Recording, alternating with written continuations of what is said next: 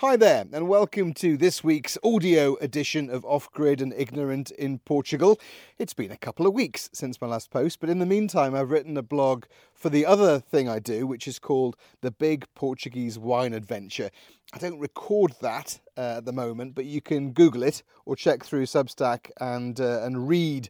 Uh, on the latest dispatch from there, which is called Alentejo in the Sun. It's all part of our building towards launching a proper podcast on there in the next couple of months. But for today, the title of this week's dispatch is Water Disaster Money Down the Plug Hole.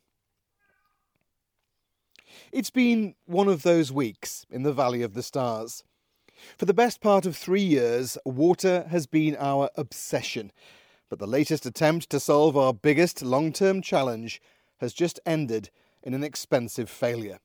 We shower in mineral rich borehole water and drink filtered rain.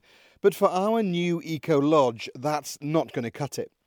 We need a reliable system of delivering plenty of clean drinking water, and have called a lot of people, from Colorado to the Netherlands, and there's no simple answer to the variables of supplying, filtering, treating, and storing our H2O. We hadn't realised just how hard it is to purify your own drinking water when the work isn't already done for you by someone else or the amount of unsustainable plastic bought becomes unsustainable. At this point, I'll be honest. Full disclosure, this is my second draft of this week's dispatch because the first attempt was so far into the weeds that while reading it out loud, I bored myself, my wife, the dogs, and even the cats who are trying to endear themselves to us at the moment.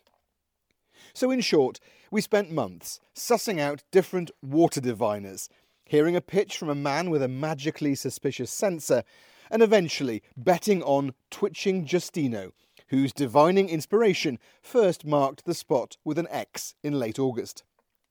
In December, the Wild West crew dug deep and struck water, and this April, the pump was installed and the first samples of our not terrible 5,000 litres a day could be collected. Simon the dog seemed to like it, but the proof of the drinking is in the testing, as I have explained. And please go to the website Off Grid and Ignorant in Portugal to look at some of the previous episodes and, of course, the photographs. The samples took an age at the lab, with results dribbling through to us like an under resourced tap, and each result slightly drained away our optimism a little more. This week, the report came back in full with the worst of all worlds. Not only is our new water salty, but it also contains iron. And while both are good for us in small quantities, these are not small quantities. And salt and iron are removed from water in two different ways. Both systems can be as expensive as each other. So now, after years of pondering the best solution to deal with salts in solution, we're back to the drawing board, less than a year before we're due to open. We will solve it, through a combination of rainwater capture, reverse osmosis, and ion exchange filters and storage, but it's frustrating pouring money down a well only to see our levels of water confidence dropping.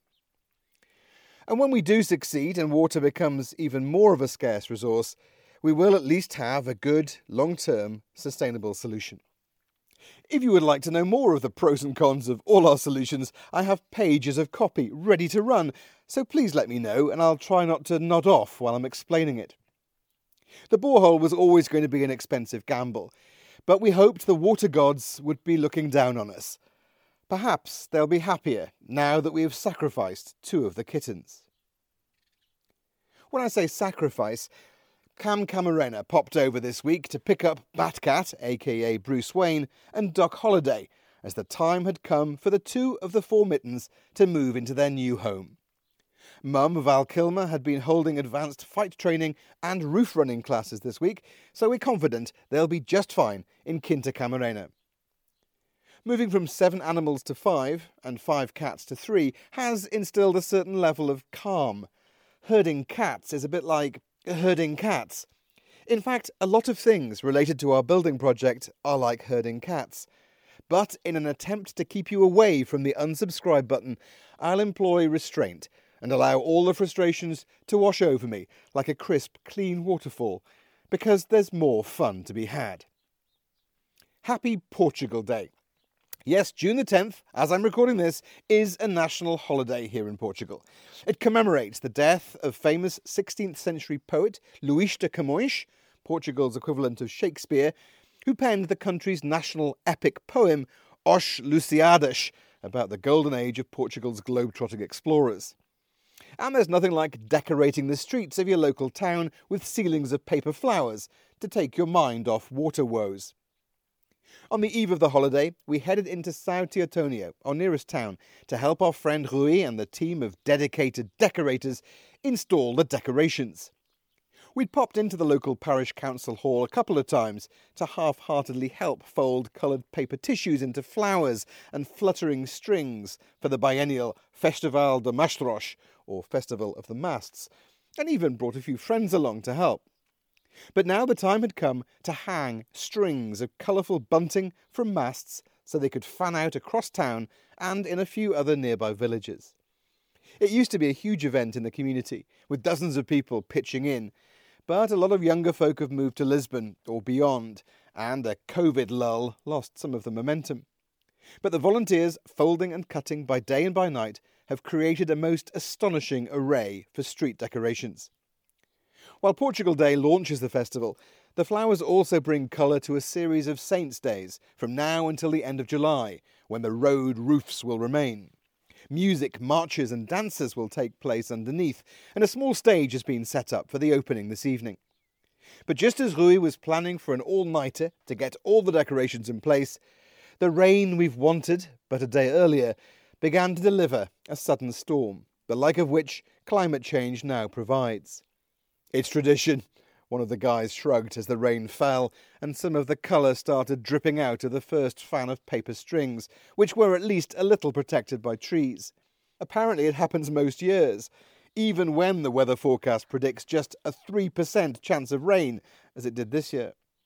Overnight efforts were suspended, but the new day began with sunshine, and hopefully there'll be plenty of time to get all hands on deck in time for the party. Water woes, eh? We can't seem to escape them. Thanks very much for listening. Do check out some of the photos and the video time lapse I did of the ribbons being put up in the street, and I'll see you next time.